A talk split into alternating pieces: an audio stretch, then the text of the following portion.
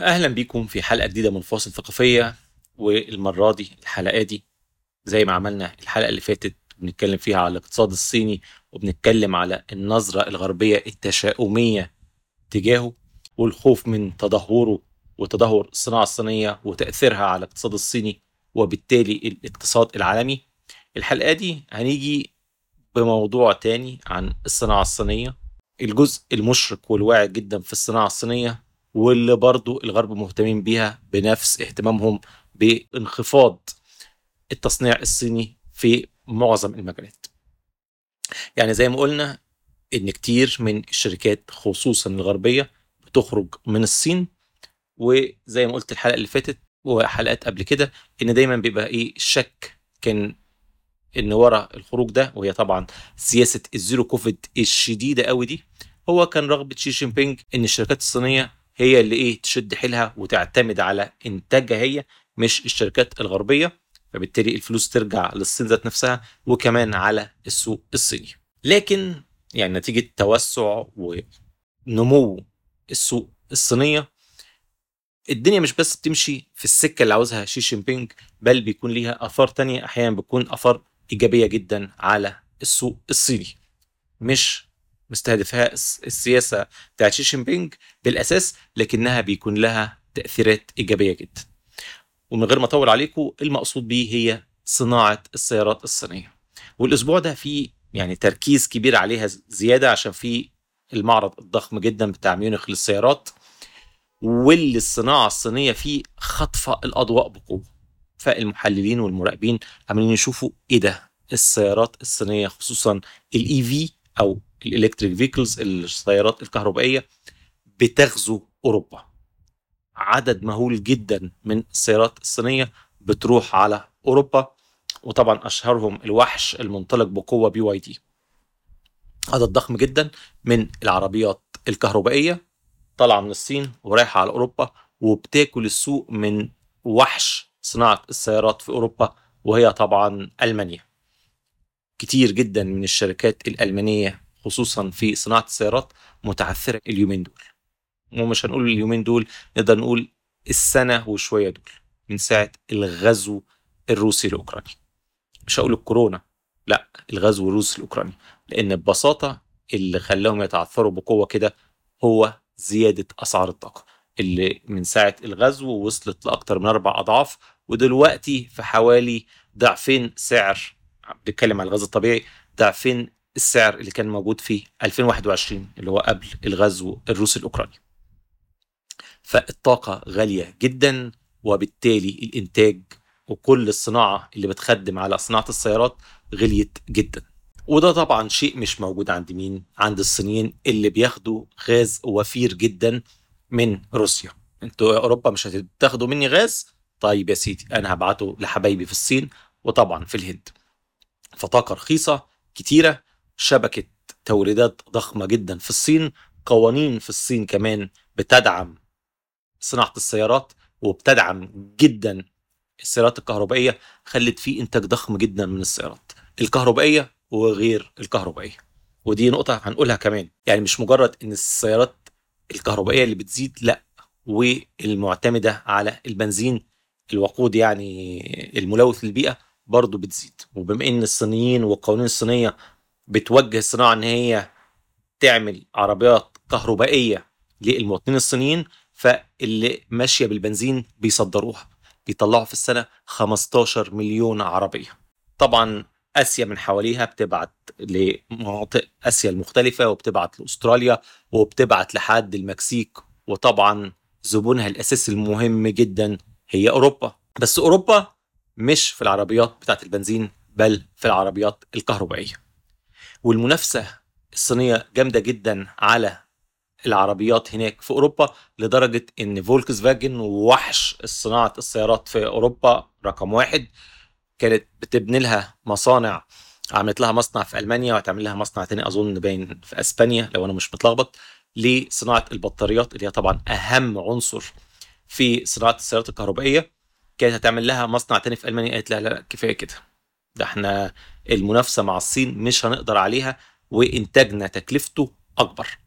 ده طبعا مع الوضع في الاعتبار إن الصناعة الصينية والإنتاج الصيني بيحتاج شحن ياخده ويلف بيه كل اللفة الكبيرة من شرق آسيا وعبر المحيط الهندي وسواء بقى مشي عن طريق قناة السويس وطلع على أوروبا أو لف حوالين قارة أفريقيا نقل بحري مكلف جدا. بل إن في تقارير بتقول إن الإنتاج الصيني المهول ده والتصدير المهول ده مفيش عقبة واقفه قصاده غير الشحن البحري.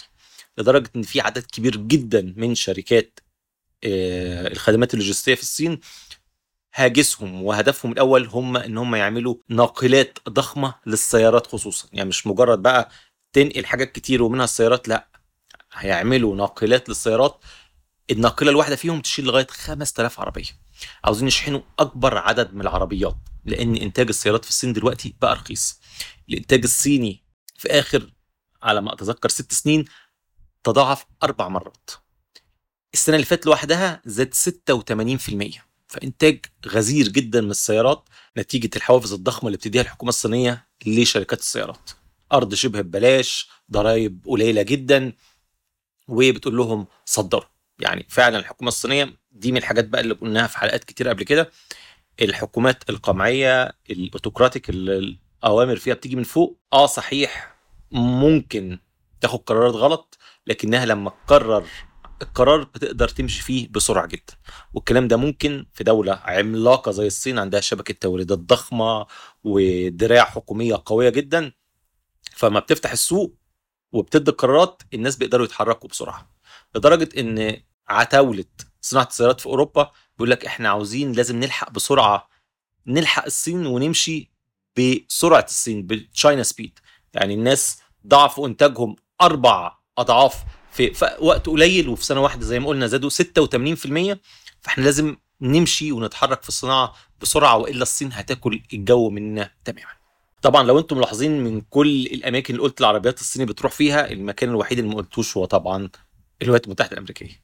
لا لشيء إلا لأن في لسه عليهم آه مش هنقول عقوبات زيادة جمارك ضخمة 25% فما فوق على صناعات كتيرة صينية أهمها طبعا صناعة السيارات من أيام ترامب. ولما جه بايدن ما رفعهاش. وطبعا خايفين إن لو العربيات الصيني دي دخلت شبه يعني إيه هتاكل السوق بل وممكن تدمر صناعة السيارات الأمريكية. ودي طبعا غول ضخم وسوقها الأساسي العربيات الأمريكية هي السوق الأمريكي مش السوق اللي بره. فلو دخلت السيارات الصيني بأسعارها القليلة جدا وبإمكانياتها الضخمة يعني طبعا إحنا عارفين إن شبكة التوريدات في الصين عملاقة زائد تكلفة قليلة. فبيجيب لك عربية تبقى مليانة إمكانيات بسعر يتراوح من عشر لخمس في بعض الأحيان السيارات اللكجري اللي هي العربيات الضخمة الفخمة. اللي الأمريكان والدول والمواطنين في الدول الأوروبية بيقتنوها. والموضوع ده تحديدا عامل يعني أرق كبير لأوروبا. أمريكا زي ما قلنا عندهم إيه؟ القوانين اللي بتمنع أو بتوقف دخول العربيات الصيني عندها. لكن أوروبا ما عندهاش. ما عندهمش نفس التقل ولا القوة بتاعت أمريكا ولا أهمية السوق بتاعهم زي أمريكا. وكمان عشان منتجاتهم اللي بتعتمد على السوق الصيني. فهم لو عكسوا الصينيين الصين هتعمل ضرائب أو عقوبات في مقابل العقوبات اللي ممكن أوروبا تعملها.